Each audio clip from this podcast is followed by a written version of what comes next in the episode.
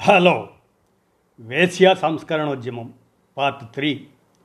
రచయిత సామాజిక విప్లవ రచయిత చిత్తజల్లు వరహాలరావు గారి విరచితమైనటువంటి అంశాన్ని మీ కానమోకు కథావచనం శ్రోతలకు మీ కానమోకు స్వరంలో ఇప్పుడు వినిపిస్తాను వినండి. వేశ్యా సంస్కరణోద్యమం పార్ట్ త్రీ. ఇక వినండి. ఇరవయో శతాబ్ద ప్రారంభం నాటికి తెలుగుదేశంలోని గ్రామాల్లో ప్రత్యేకంగా బ్రాహ్మణ అగ్రహారాల్లో వర్ణ వ్యవస్థ వైదిక కర్మకాండ బ్రాహ్మణాధిక్యత తరతరాల రాజుల్లాంటి బూజుల్లా ఇంకా వేళ్ళాడుతూనే ఉన్నాయి. ఆనాడు శూద్రుడు చెప్పులు గొడుగు వేసుకొని బ్రాహ్మణ వీధి గుండా నడిచి వెళ్ళడానికి సైతం వీల్లేని దౌర్భాగ్యపు రోజులు. నాటి పురోహితుడు గ్రామ ప్రజల పాలిట మరణం లాంటి కరణము అగ్రహారికుడు నంది అంటే నంది పంది అంటే పంది. ఈ పెద్ద మనుషులు తిమ్మిని బొమ్మిని చేసి వారి ఇష్టం వచ్చినట్లు గ్రామాలని యథేచ్ఛగా పాలించి ఎదురులేని అధికారాన్ని చెలాయించిన చీకటి రోజులు. ఆ రోజుల్లో భోగం సానులు పెళ్ళిళ్ళ సందర్భంలో మేళాలు చేయడానికి పరాయి ఊళ్ళకు వెళ్ళేవారు. ఈ మేళం చూడ్డానికి రసికాగ్రగణ్యులైన బ్రాహ్మణ అబ్రాహ్మణులు తెగబలిసిన ధనికులు వచ్చేవారు. మేళం పూర్తయిన తర్వాత ఈ సానులు కూర్చున్న చాపలు తివాసిల్ని చాకలివారు ఎత్తివేసేందుకు ఇష్టపడేవారు కాదు. మంగలివారు ఈ కులస్తులకు కనీసం క్షవరం చేయడానికి సైతం అంగీకరించేవారు కాదు. గ్రామంలోని బ్రాహ్మలు వారి భార్యాపుత్రులు ఈ కులానికి చెందిన సుబ్బమ్మను సుబ్బేవ్ అని కాంతమ్మను కాంతే అని నాగభూషణాన్ని నాగభూషాయ్ అని నోటితో పిలుస్తూ ఆ విధంగానే రికార్డుల్లో రాస్తూ తమ అగ్రవర్ణ దుర్మార్గాన్ని చాటుకుంటున్న రోజులు నిత్య జీవితానికి చెందిన అన్ని సందర్భాల్లో వీరిని అత్యంత హీనంగా చూస్తున్న రోజులు. ఆ కాలంలో వేశ్య కుటుంబాల్లోని యువకులకు ఈ కులానికి చెందిన ఆడపిల్లలు దొరికేవారు కాదు. అవును బంగారు గుడ్లు పెట్టే సాని పిల్లలు ఈ నిర్భాగ్యులకి భార్యలుగా లభ్యమవుతారా? అంచేత ఇతర కులాలకి చెందిన అతి పేదలు అనాథలైన పిల్లల్ని వీరు పెళ్ళి చేసుకునేవారు. ఆ విధంగా పరాయి కులాలకు చెందిన స్త్రీలను వివాహం ఆడడం తద్వారా వీరికి ఆడపిల్లలు పుడితే మళ్ళీ ఈ ఆడపిల్లల్ని కూడా సహని వృత్తిలోకి దింపేవారు. ఎవరైనా వెటకారంగా ప్రవర్తిస్తుంటే ఏమిటా భోగమాట? అని హార్మోనియంతో సంగీతం నేర్చుకుంటే ఏమిటా భోగం పాట అని ఎవరైనా మస్తుగా ముస్తాబు చేసుకుంటే ఏమిటా భోగం వేషం? అని అగ్రవర్ణాల వారు బరి తెగించి భాషతో బహిరంగ వ్యభిచారం చేస్తున్న రోజులు అత్యంత నీచంగా ఈసడిస్తున్న రోజులు. కడజాతి వారికైనా కనీస గౌరవ మర్యాదలు ఉండేవేమో కానీ ఆనాడు వీరికి మాత్రం గౌరవం పూర్వంగా శూన్యమైన రోజులు.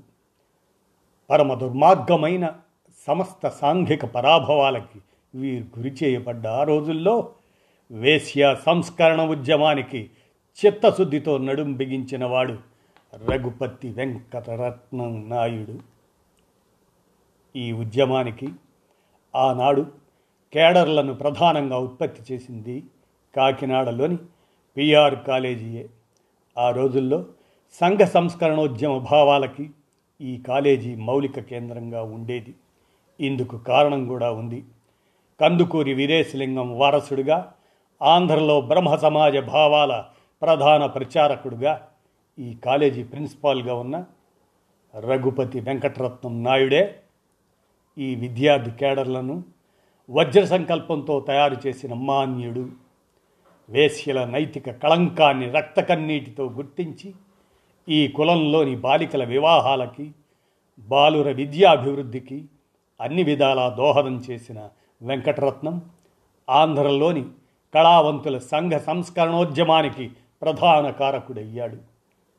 వేశ్యలకు పుట్టిన మగపిల్లలు పెరిగి పెద్దవారైన తర్వాత డాఫర్లుగా తయారై తమ ఇళ్ళకు వచ్చే విటుల మూటలు మోసే లోఫర్లుగా మారిన ఆ రోజుల్లో సొంత చెల్లి సాని అయితే సోదరుడే బావగారులను ఇంటికి తీసుకురావలసిన ఆ రోజుల్లో ఈ అనాథ బాలుర కన్నీళ్ళు తుడిచి మహోన్నత మానవతా దృక్పథంతో వీరిని చేరదీసి కాకినాడ పిఆర్ హై స్కూల్లోనూ కాలేజీలోనూ వీరికి ఎడ్యుకేషనల్ స్కాలర్షిప్లు ఇచ్చి అవి చాలకపోతే తన ఆదాయంలో నుండి వీరికి జీతాలు కట్టి వీరి భవిష్యత్తుకు బాటలు వేసిన వెంకటరత్నం ఆంధ్ర సంస్కరణోద్యమ చరిత్రలో నిజంగా అమరుడు ఆధునికాంధ్ర చరిత్రలో మరణం లేని ఆదర్శ పురుషుడు ఆంధ్ర సాంఘిక విప్లవోద్యమ చరిత్రలో మహావీరుడు. వీరేశలింగం తలపెట్టిన వితంతు వివాహాలకి పిఠాపురం రాజైన సూర్యారావు తగు ప్రోత్సాహం ఇచ్చాడు ప్రధానంగా వేశ్యల సంఘ సంస్కరణకు ఈ రాజు ఎన్నో విధాల తోడ్పడ్డాడు. ఈ కులానికి చెందినవారు చదువుకొని పైకి రాదలిచినప్పుడు వారికి ఎన్నో రూపాల్లో ఆర్థిక సహాయం చేసి చాలామంది పేద విద్యార్థుల్ని పైకి తీసుకొచ్చాడు. ఈ రాజా చేసిన సేవే ఆ సేవ కానీ ఈ ఆర్థిక సహాయం కానీ లేకపోతే గడచిన రెండు మూడు తరాల నుండి ఈ కులం వారిలో వచ్చిన సాంఘిక మార్పుకి వారు చదువుకొని మానవ మాతృలుగా సంఘంలో బతికి బట్ట కట్టడానికి అవకాశం ఉండేది కాదు. అంగాన్ని అమ్ముకునే అంగనలుగా కళారాధన పేరిట కామారాధన చేసేవారుగా ఈసడించబడిన ఈ కులం వారు ఆత్మగౌరవంతో జీవించేందుకు ఈ రాజా ఎనలేని కృషి చేశాడు.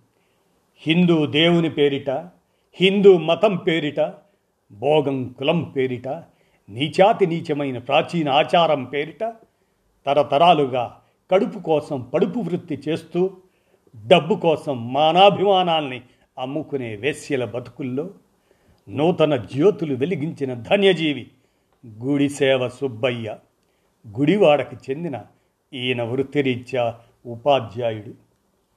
బ్రహ్మ సమాజ మతస్థుడు.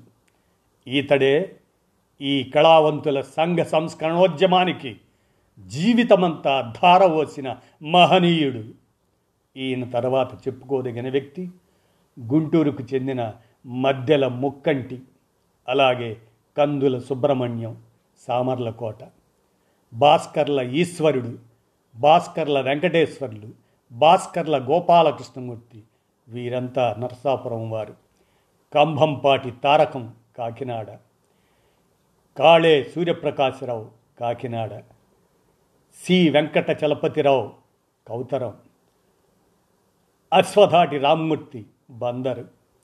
శ్యామరావు సికింద్రాబాద్. సిద్ధాబత్తుని రాఘవయ్య సిద్ధాబత్తుని శేషయ్య వీరు రేపల్లె. గుంటూరు నాగభూషణం వంటి పిన్నలు పెద్దలు నాటి ఉద్యమంలో చిత్తశుద్ధితో పనిచేశారు. నాటి సాంఘిక విప్లవోద్యమంలో సింహాల్లా దూకి ధన ప్రాణ సర్వస్వాన్ని పణంగా పెట్టిన ఈ యువ కిశోరాల అకుంఠిత కృషి ఆధునికాంధ్ర సాంఘిక చరిత్రలో చిరస్మరణీయమైంది. గాంధీజీ పంతొమ్మిది వందల ఇరవై తొమ్మిదిలో ఆంధ్రదేశంలో పర్యటించినప్పుడు ఇక్కడి వేశ్యల్ని చూడటం తటస్థించింది.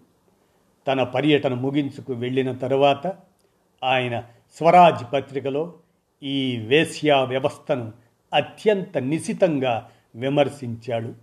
నాటి నుండి ఆంధ్ర ప్రాంతానికి చెందిన ఈ కులస్తుల్లో ఒక విధమైన చైతన్యం కలిగింది.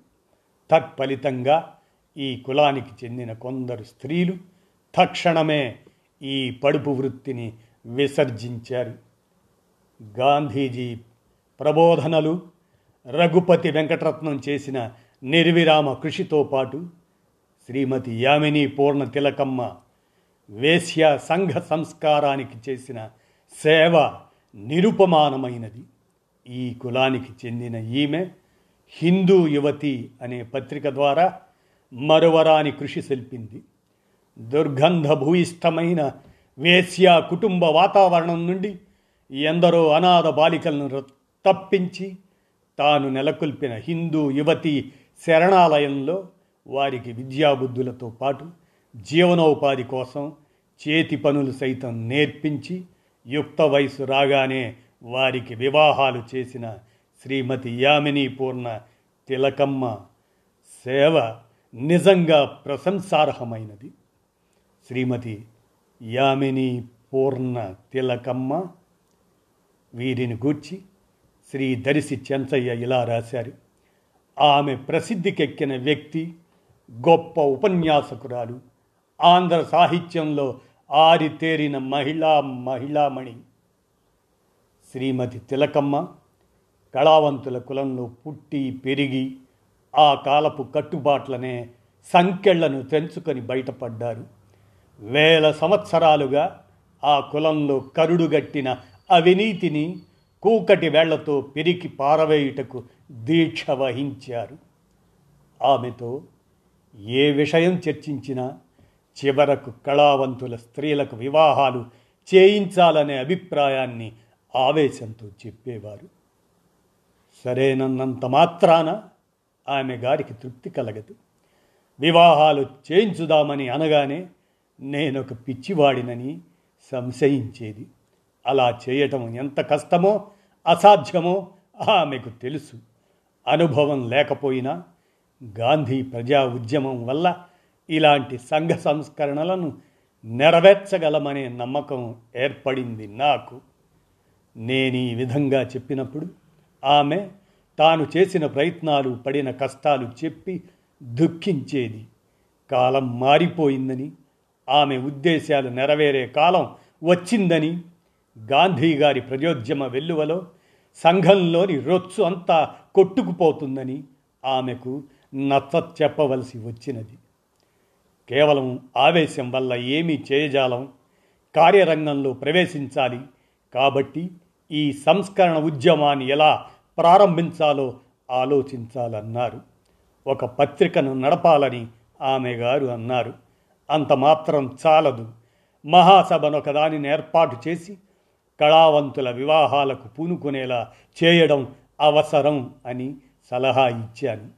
అయితే ఆర్థిక సహాయం లేనిదే ఈ కార్యకలాపం సులభ సాధ్యం కాదనే సంశయం కలిగింది. ఆ బాధ్యతను నేను వహిస్తాననే నమ్మకం ఆమెకు కలిగించాను. చివరకు తిలకమ్మ గారు తన యావశక్తిని జీవితాన్ని ఈ ఉద్యమానికి అర్పించి పాటుపడే దీక్ష వహించారు. శ్రీ కాశీనాథుని నాగేశ్వరరావు పంతులు గారు వారు సహాయం చేస్తామన్నారు. పై విషయాన్ని ఆంధ్రపత్రికలో ప్రచురించాము. అభ్యుదయవాదులు కొందరు కళావంతుల కులంలోని ప్రముఖులు కొందరు తమ తమ భావాలను ఆంధ్రపత్రికలో ప్రకటింపసాగారు. నరసాపురం నుండి శ్రీ భాస్కర ఈశ్వరుడు గారు సికింద్రాబాద్ నుండి ఎన్ శ్యామరావు గారు గుంటూరు నుంచి మద్దెల ముక్కంటి గారు మొదలగు వారు సంఘానికి తోడ్పడతామని కూడా వ్రాశారు. కళావంతుల కులస్థుడైన నా మిత్రుడు శ్రీ వే. విజే వెంకయ్య గారు అగ్రికల్చర్ ఇంజనీర్ ఆ రోజుల్లో కొంత ద్రవ్య సహాయం చేశారు. వీరి ద్రవ్య సహాయంతో ఈ ఉద్యమాన్ని ప్రారంభించగలిగాము. శ్రీమతి తిలకమ్మ గారిని ఆంధ్రలో ప్రచారానికి పంపాము. నర్సాపురంలో ఒక కళావంతుల యువతి తన పడుపు వృత్తిని మానివేస్తున్నానని బహిరంగ సభలో ఆమె తన చెల్లెలతో వచ్చి ప్రతిజ్ఞ పట్టి మేము స్థాపించిన హిందూ యువతి శరణాలయంలో చేరారు. వారి పోషణకు శ్రీ ఎర్రమిల్లి నారాయణమూర్తి పంతులు గారు ద్రవ్య సహాయం చేశారు. కొందరు తల్లులు తమ చిన్నపిల్లలను నూతన సంఘ వాతావరణంలో పెంచమని మాకు అప్పజెప్పారు. శ్రీమతి తిలకమ్మ గారు ప్రబోధించిన ప్రదేశాలలో అనేక మందిలో హృదయ పరివర్తన కలిగింది. శ్రీ కాశీనాథుని నాగేశ్వరరావు గారు ఆంధ్రపత్రికలో ఎడతెగని ప్రచారం చేసి ఈ ఉద్యమాన్ని అభివృద్ధికి తెచ్చారు. మొదటి మహాసభలో ఉద్యమానికి సంబంధించిన పత్రికను పెట్టాలని తీర్మానించి సంపాదకురాలుగా శ్రీమతి యామిని పూర్ణమ్మ తిలకమ్మ గారిని నియమించాం. ఆమె ఉపన్యాసాలు ఇవ్వటంలో ఆరితేరిన స్త్రీ సంపాదకురాలుగా పత్రికను నిర్వహించడం ఆమె ఆశయాల్లో ఒకటి. అనాథ శరణాలయాన్ని స్థాపించి పిల్లలకు సుశిక్షణనిచ్చి మంచి వాతావరణంలో పెంచాలన్న అభిలాష ఇంకా ఏమేమో చేయాలన్న ఆమె కోరికలు నానాటికి ఎక్కువవుతూ వచ్చాయి. అయితే ఆర్థిక సహాయం కావాలి. కావలసిన ద్రవ్యాన్ని సంపాదించడాన్ని గూర్చిన భయం బాధిస్తూ వచ్చింది. కానీ క్రమంగా అవసరమైన ద్రవ్య సహాయం లభించుతూ కార్యక్రమం సాగుతూనే వచ్చింది. ఆమె ఉన్నత భావాలు కోరికలు నెరవేరుతూ వచ్చాయి. కళావంతులలో వివాహాలు పరిపాటి అయినాయి. రెండు మూడు సంవత్సరాలలో ఈ ఉద్యమ నిర్వహణకు పోటీలు కక్షలు ఏర్పడ్డాయి. సికింద్రాబాదు నర్సాపురం గుంటూరు పట్టణాల్లో స్వతంత్ర సంస్థలు ఏర్పరిచి పోటీలు పడి వివాహాలు చేయించారు అని నేను నా దేశం అనేటువంటి పుస్తకంలో రెండు వందల డెబ్భై పేజీ నుండి రెండు వందల డెబ్భై ఐదవ పేజీ వరకు మహనీయుడు దర్శి చెంచయ్య గారు గదర్ పార్టీ విప్లవకారుడు ఆయన రాశారన్నమాట ఈ అంశాన్ని. ఆంధ్ర రాష్ట్ర కళావంతుల సభ అనే పేరిట గుడివాడలో ఒక మహాసభ జరిగింది. అదృష్టహీనులైన మన సోదరీమణుల అభివృద్ధికి ఏ సంఘం పాటుపడుతుందో అట్టి సంఘం నాకు పూర్తిగా ఆమోదయోగ్యమైంది అని గాంధీజీ ఈ మహాసభకు సందేశం పంపాడు. సాహసంతో కూడిన మీ ఉద్యమాన్ని నేను ప్రశంసిస్తున్నాను. దారుణమైన వ్యభిచార దురాచారానికి గురి అయి నిస్సహాయులైన స్త్రీలకి మీరు చేసే సహాయం త్వరలో సంఘం లేని లోపాన్ని తీర్చుగాక అని రవీంద్రనాథ్ ఠాగూర్ సందేశం ఇచ్చాడు దేశంలో ఒక్క స్త్రీ అవమానింపబడితే స్త్రీలంతా అవమానింపబడిన వారవుతారు. ఈ స్త్రీలను పొందే ప్రతి పురుషుడు ఇతరుల సోదరిని ఇతరుల బిడ్డను నీచంగా చూచినవాడిగా పరిగణించబడాలి అని డాక్టర్ అనిబీసెంట్ సతీ ఆమె తన సందేశంలో చెప్పింది. ఆనాటి మహాసభకు పంపిన సందేశాల్లో ఈ గుడివాడ మహాసభ భవిష్యత్ కార్యక్రమానికి స్పష్టమైన బీజాలు వేసింది. ఈ మహాసభలో పాల్గొనిన పెద్దలు యువకులు సంఘ సంస్కరణ కోసం నడుములు బిగించి కార్యరంగంలో దూకారు. ఈ మహాసభలోనే ఒకటి వేశ్యల ఆడపిల్లలకు వివాహాలు చేయడం రెండు అనాథ స్త్రీలకి శరణాలయాలు ఏర్పాటు చేయడం మూడు ప్రభుత్వ చట్టాల ద్వారా స్వసంఘీయులకు సహాయం సంపాదించడం నాలుగు కళావంతుల సంఘ సంస్కరణకి చెందిన వివిధ అంశాలు గూర్చి వాడవాడలా తీవ్రమైన ప్రచారం చేయడం ఇత్యాది విషయాలు సభలో చర్చించబడ్డాయి. ఇదే వరవడిలో ప్రతి సంవత్సరం ఈ మహాసభలు జరుపబడ్డాయి. ఆంధ్రలోని బ్రహ్మ సమాజం సంఘ సంస్కరణోద్యమానికి బీజాలు వేయగా గాంధీజీ నాయకత్వాన సాగిన జాతీయోద్యమం ఈ సంస్కరణకి గుడ్డిలో మెల్లగా చేయూతనిచ్చింది. సాంస్కృతిక రంగంలో ప్రచారమైన భావాలు నాటి ఆబాల గోపాలాన్ని సంఘ సంస్కరణోద్యమానికి అనుకూలంగా మార్చివేశాయి.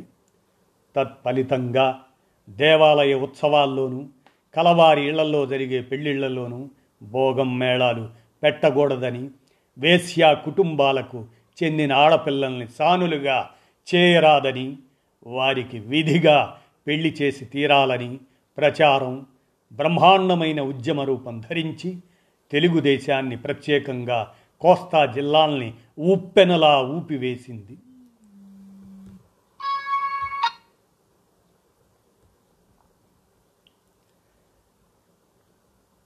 ఊరూరా సభలు సమావేశాలు చర్చలు సంస్కరణ సంఘాలు యాంటీ నాచ్ ఉద్యమాలు సానుల్ని సంఘం నుండి బాయ్కాట్ చేయటంతో నాటి తెలుగు భూమిలో అపూర్వమైన ప్రళయ భీకరమైన సంచలనం బయలుదేరింది. వేల సంవత్సరాల దేశ చరిత్రలో భోగం వారిన అని పిలువబడ్డ యువకులు తరతరాల సామాజిక కళంకాన్ని కడిగివేసుకొని కొత్త జీవితాలు గడుప సంకల్పించారు. ఈ సంకల్పమే ఈ సంస్కరణ దృక్పథమే ఒక మహోద్యమంగా ఆనాడు రూపుదాల్చింది.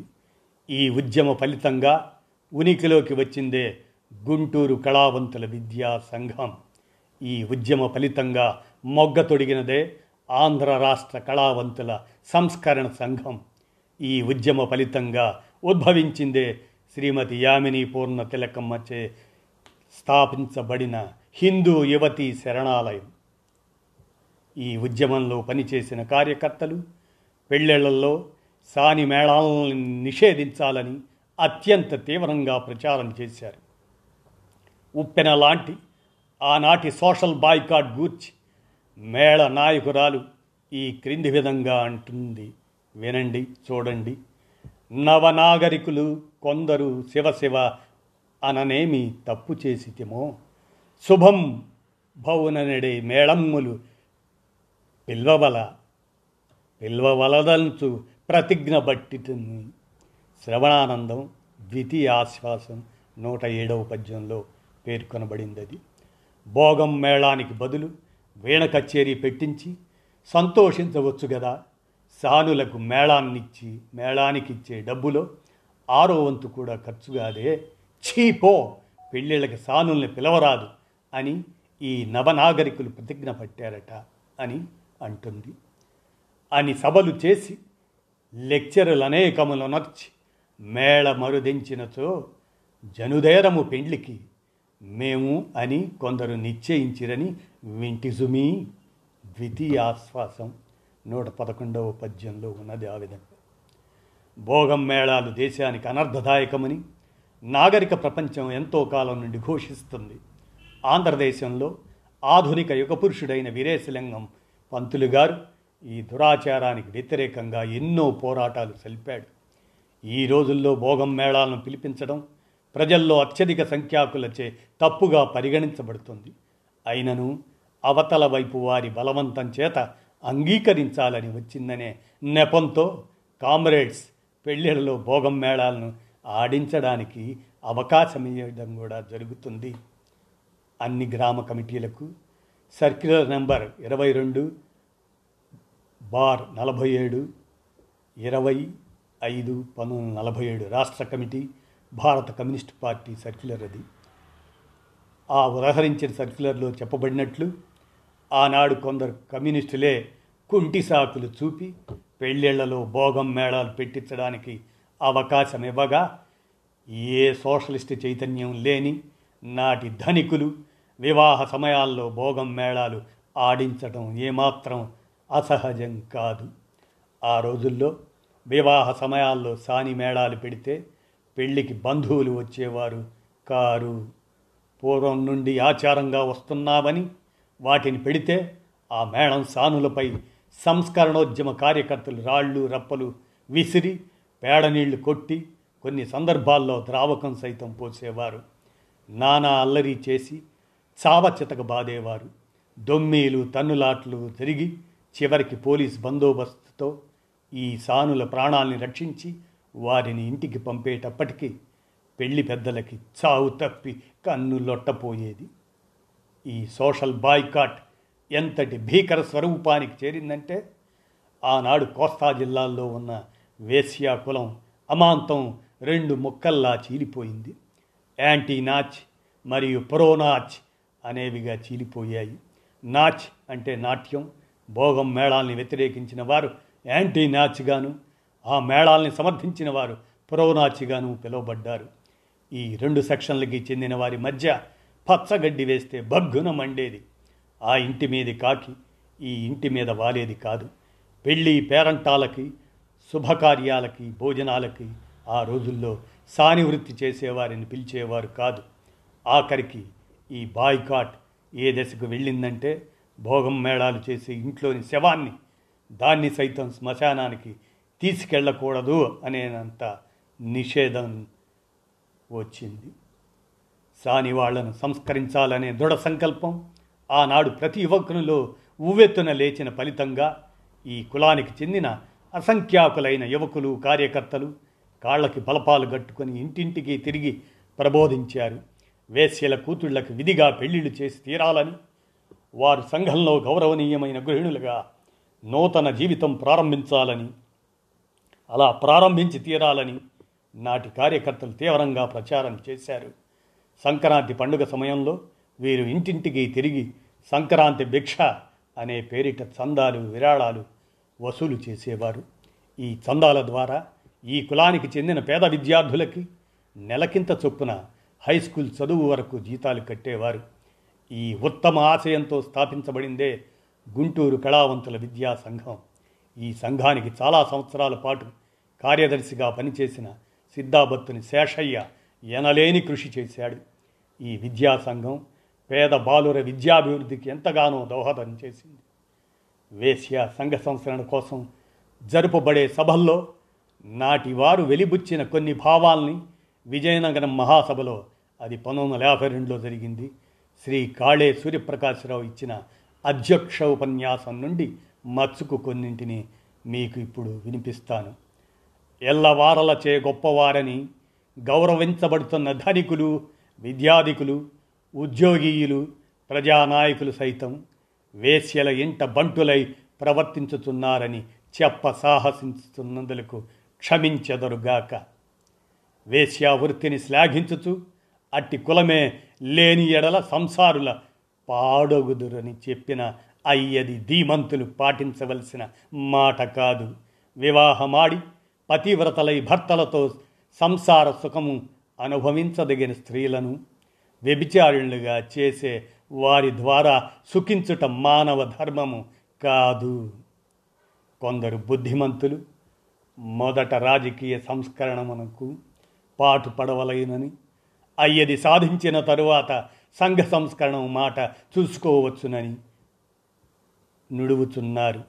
రాజకీయ సంస్కరణ లేనిది సంఘ సంస్కరణం సాధ్యము కాదని వీరి అభిప్రాయము కాబోలు. రోగి మరణావస్థ ఎందుందు ఘన వైద్యుడు రాలేదు. వచ్చే పర్యంతము ఊరకుండమనియా వీరి ఉద్దేశము? అనేకములైన త్రాళ్ళతో బంధింపబడిన పక్షి ఒక త్రాటిని కోసిన ఎట్టులెగురుటకు స్వాతంత్రమును పొందజాలదో అట్లే ఒక విధమైన సంస్కరణమున మాత్రమే సంఘం అభివృద్ధి పొందజాలదు. రాజకీయ మత సంస్కరణముల వల్ల వేరువేరుగా సంఘము అభివృద్ధి పొందదు. సంఘ సంస్కరణాభివృద్ధియు అత్యావశ్యకము అని కేల్కర్ మహానీయుడు చెప్పి ఉన్నాడు. కాబట్టి రాజకీయ సంస్కరణమునకు ముందు కాకపోయినను దానితో సమానముగానైనను సంఘ సంస్కరణము జరుగుచుండవలెను. సంఘమును బాధించుచున్న దురాచార రోగములను రూపుమాపకుండా రాజకీయ సంస్కారమును మనము ఒకవేళ సంపాదించినను అందువలన లాభమును ఎన్నటికి మనము అనుభవింపజాలము. మనలో కొందరు పూర్వాచార పరాయణులు అయ్యో ఈ ఆచార వ్యవహారాలు ఇప్పటివా? ఏనాటి నుంచో వచ్చుతున్నవి? వీటిని ఏర్పాటు చేసిన వారంతా తెలివి తక్కువ వారా మనం ఇప్పుడు వాటిని మార్చుట తగిన పనియా? అని ఏమేమో నుడుగుతున్నారు. ఆయా ఆచారాలను న్యాయశాస్త్రాలను ఎంతవరకు ఎంతకాలం మానవుని అభివృద్ధిని నిజముగా కోరుచుండునో అంతవరకు అంతకాలమే ఆచరణ యోగ్యములు. వేశ్యలు వేశ్యల మేళతాళములు లేని ఎడల గానాభినయ శాస్త్రములు. అవే సంగీత నాట్యం నశించునని కొందరు ప్రాజ్ఞులు భయపడుతున్నారు.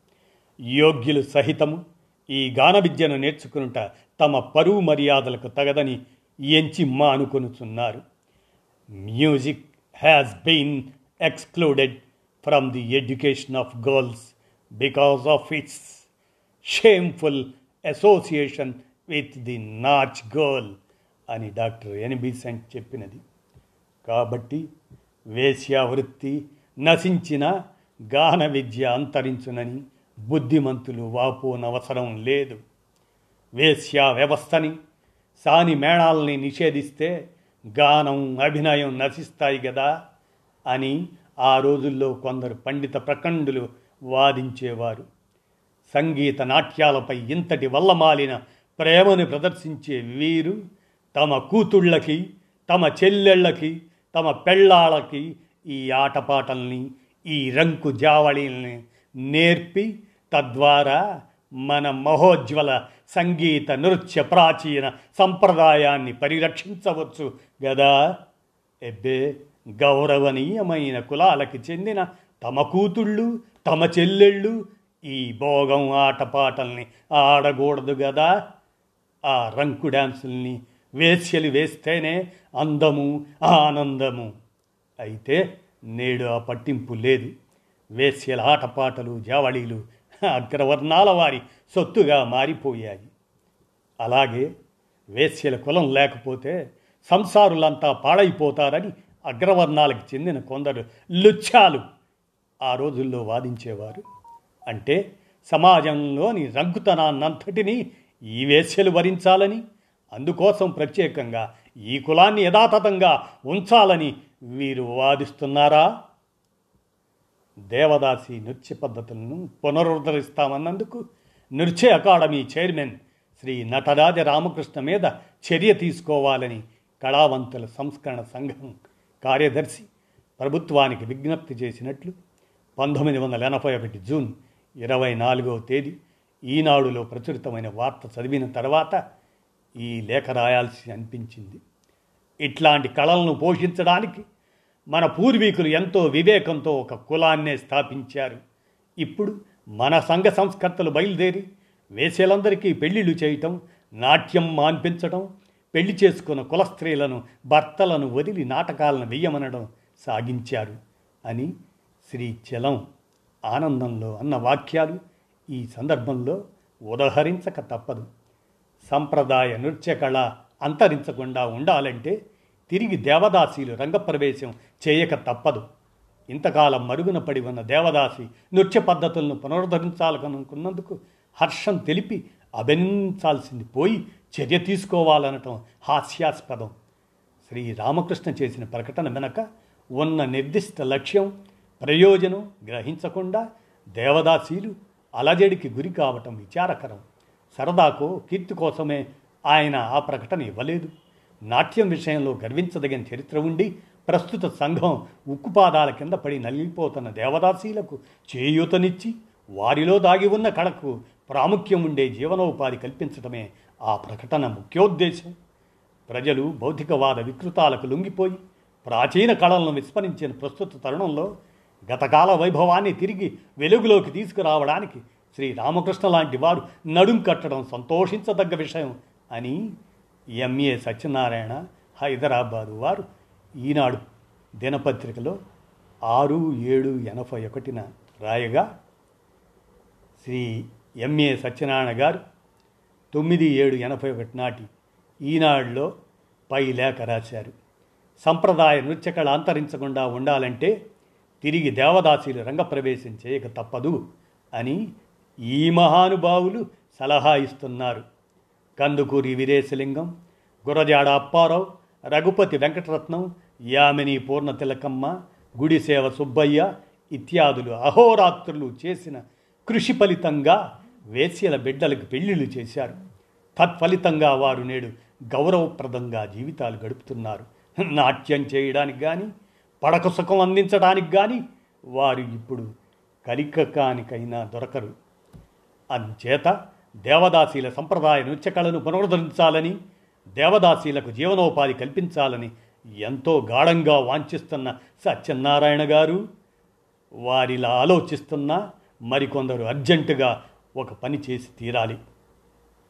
తమ కూతుళ్ళను లేదా చెల్లెళ్ళను వదిలనో లేదా మరదళ్ళను దేవదాసీలుగా మార్చితే సంప్రదాయ నృత్యకళ అంతరించకుండా దానికి వారు ఎనలేని సేవ చేసిన వారవుతారు తద్వారా మన గత వైభవాన్ని సైతం పునరుద్ధరించిన వారు కాగలరు.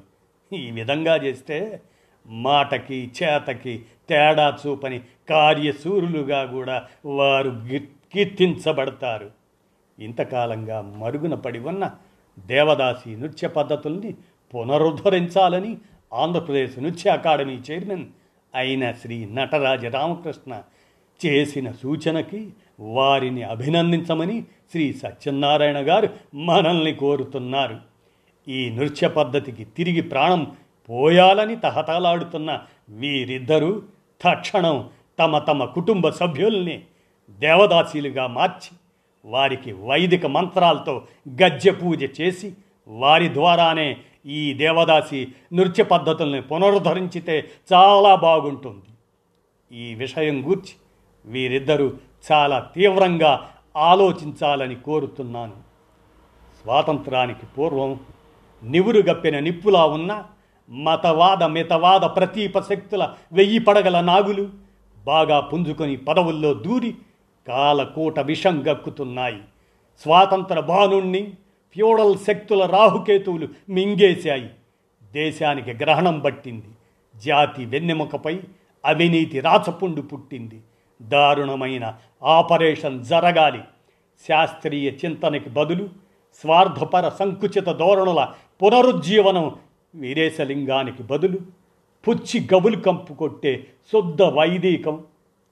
మాలపల్లికి బదులు మనుధర్మ శాస్త్రం గిడుగు రామ్మూర్తికి బదులు చిన్నయ సూరి తత్వం. అప్పరాయ కవీంద్రులకు బదులు అప్పకవీయం. మానవ జాతికి బదులు మాలకాకితనం. ఆధునిక మానవునికి బదులు అపస్తంభుని నాటి ద్విపాద పశువు మళ్ళీ విజృంభించే అపాయం మున్నెన్నడూ లేనంతగా నేడు ఉన్నది. కళ్ళు తెరవండి కవులు ఒళ్ళు విరవండి రచయితలు బహుపరా పోయట్స్ బీ కేర్ఫుల్ రైటర్స్ అని సి విజయలక్ష్మి పేర కళ్ళు తెరవండి కవులు అని కారు చీకటిలో కాంతిరేఖ కవితా సంకలనం పంతొమ్మిది వందల అరవై ఆరు అక్టోబర్ చిత్తదల్లు వరహాలరావు విరచితమైనటువంటి దాన్ని. రాజకీయ స్వాతంత్రం వచ్చేంత వరకు సంఘ సంస్కరణ అవసరం లేదని ఆనాడు కొందరు దేశభక్త దురంధరులు వాదించేవారు. మానాభిమానాల్ని మంటగలిపి సిగ్గు బిడియాలకు వెలియై వీధులెంట తైతక్కలాడుతూ తిరిగే వేశ్యల సంస్కరణను రాజకీయ స్వాతంత్రం వచ్చేంత వరకు వాయిదా వేయమని కోరే ఈ అగ్రవర్ణ రాజకీయవాదుల ఇంగిత జ్ఞానాన్ని మనం ఏ విధంగా బేరీజు వేయాలి? స్వాతంత్రం వచ్చేంత వరకు ఈ సాని మేళాలు ఈ పడుపు వృత్తి కొనసాగినా పర్వాలేదా? సాంఘిక చైతన్యం లేని ప్రజలు రాజకీయ స్వాతంత్ర పోరాటంలో పాల్గొనటం సంభవమా?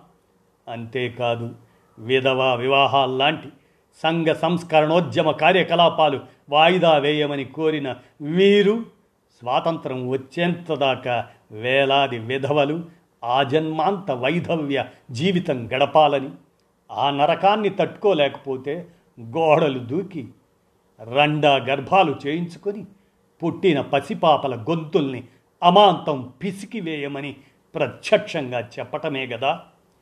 ఈ విధంగా ఆంధ్ర జాతీయ పునరుజ్జీవనంలో ఒక పాయగా ప్రారంభమైన ఈ కళావంతుల సంఘ సంస్కరణోద్యమ ఫలితంగా నేటి సంఘంలో వేశ్యలు ఒక కులంగా అదృశ్యమయ్యారు. ప్రస్తుతం వేశ్యా వృత్తి అదే వ్యభిచార వృత్తి.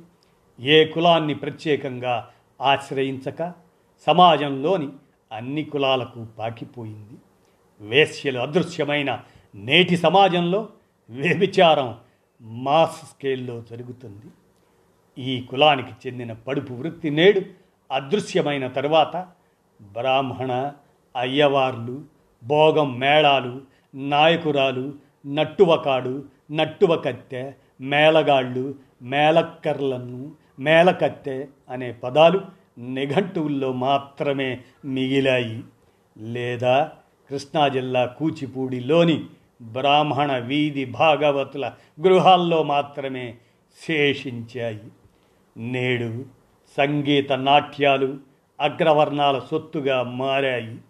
ఆనాటి కన్నెరికం పోయి నేడు మడత మంచాల పడక గదుల లాడ్జింగ్స్లో అన్ని కులాల స్త్రీలు సిస్టమేటిక్గా రేట్లు తీసుకొని రాత్రింబవళ్ళు కన్నెరికం చేయించుకుంటున్నారు.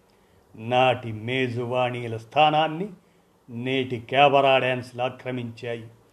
కొమ్ములు మొలిచిన కులాలకి చెందిన కన్నె పిల్లలు తెగబలిసిన కుటుంబాలకు చెందిన యువతులు యదువంశ సుధాంభుది సోమా అంటూ అరిగిపోయిన గ్రామ్ఫోన్ రికార్డుల్లా తరంగాలు పాడుతూ నేడు భరతనాట్య ప్రదర్శనలు ఇస్తున్నారు దాదాపు ముప్పావు శతాబ్దం క్రితం ఎందరో నిస్వార్థ సేవాపరాయణులైన పిన్నలు పెద్దలు రాత్రింబవళ్ళు చేసిన కృషియే ఆంధ్రదేశంలో ఈ వేశ్యా కులానికి చెందిన విద్యాధికులు నేటి స్థితికి ప్రగతికి పునాది రాయిగా మారిందని రాయడం ఆవగింజంత అతిశయోక్తి సైతం కాదు. తమ కాలాన్ని తమ వివేకాన్ని తమ యావత్ శక్తిని వినియోగించిన ఈ త్యాగధనుల సేవ ఫలితంగానే నేటి ఆంధ్రలోని కళావంతులు గౌరవప్రదమైన జీవితాలు గడుపుతూ తమ ఆడబిడ్డలకి పెళ్ళిళ్ళు చేసి పరుగుతో బతికి బట్టగడుతున్నారని అనడం ఏమాత్రం సత్యదూరం కాదు అని వేశ్యా సంస్కరణోద్యమం సామాజిక విప్లవ రచయిత సివి ఆయనే చిత్తదల్లు వరహాలరావు గారు. ఆంధ్రలో సాంఘిక తిరుగుబాటు ఉద్యమాలు అనే గ్రంథంలో వ్రాసిన ఈ వ్యాసం వేశ్య సంస్కరణోద్యమం అనేటువంటిది. ఒకటి రెండు మూడు పార్ట్లుగా మీ కానమోకు కథ వచ్చిన శ్రోతలకు మీ కానమోకు స్వరంలో వినిపించాను. విన్నారుగా? ధన్యవాదాలు.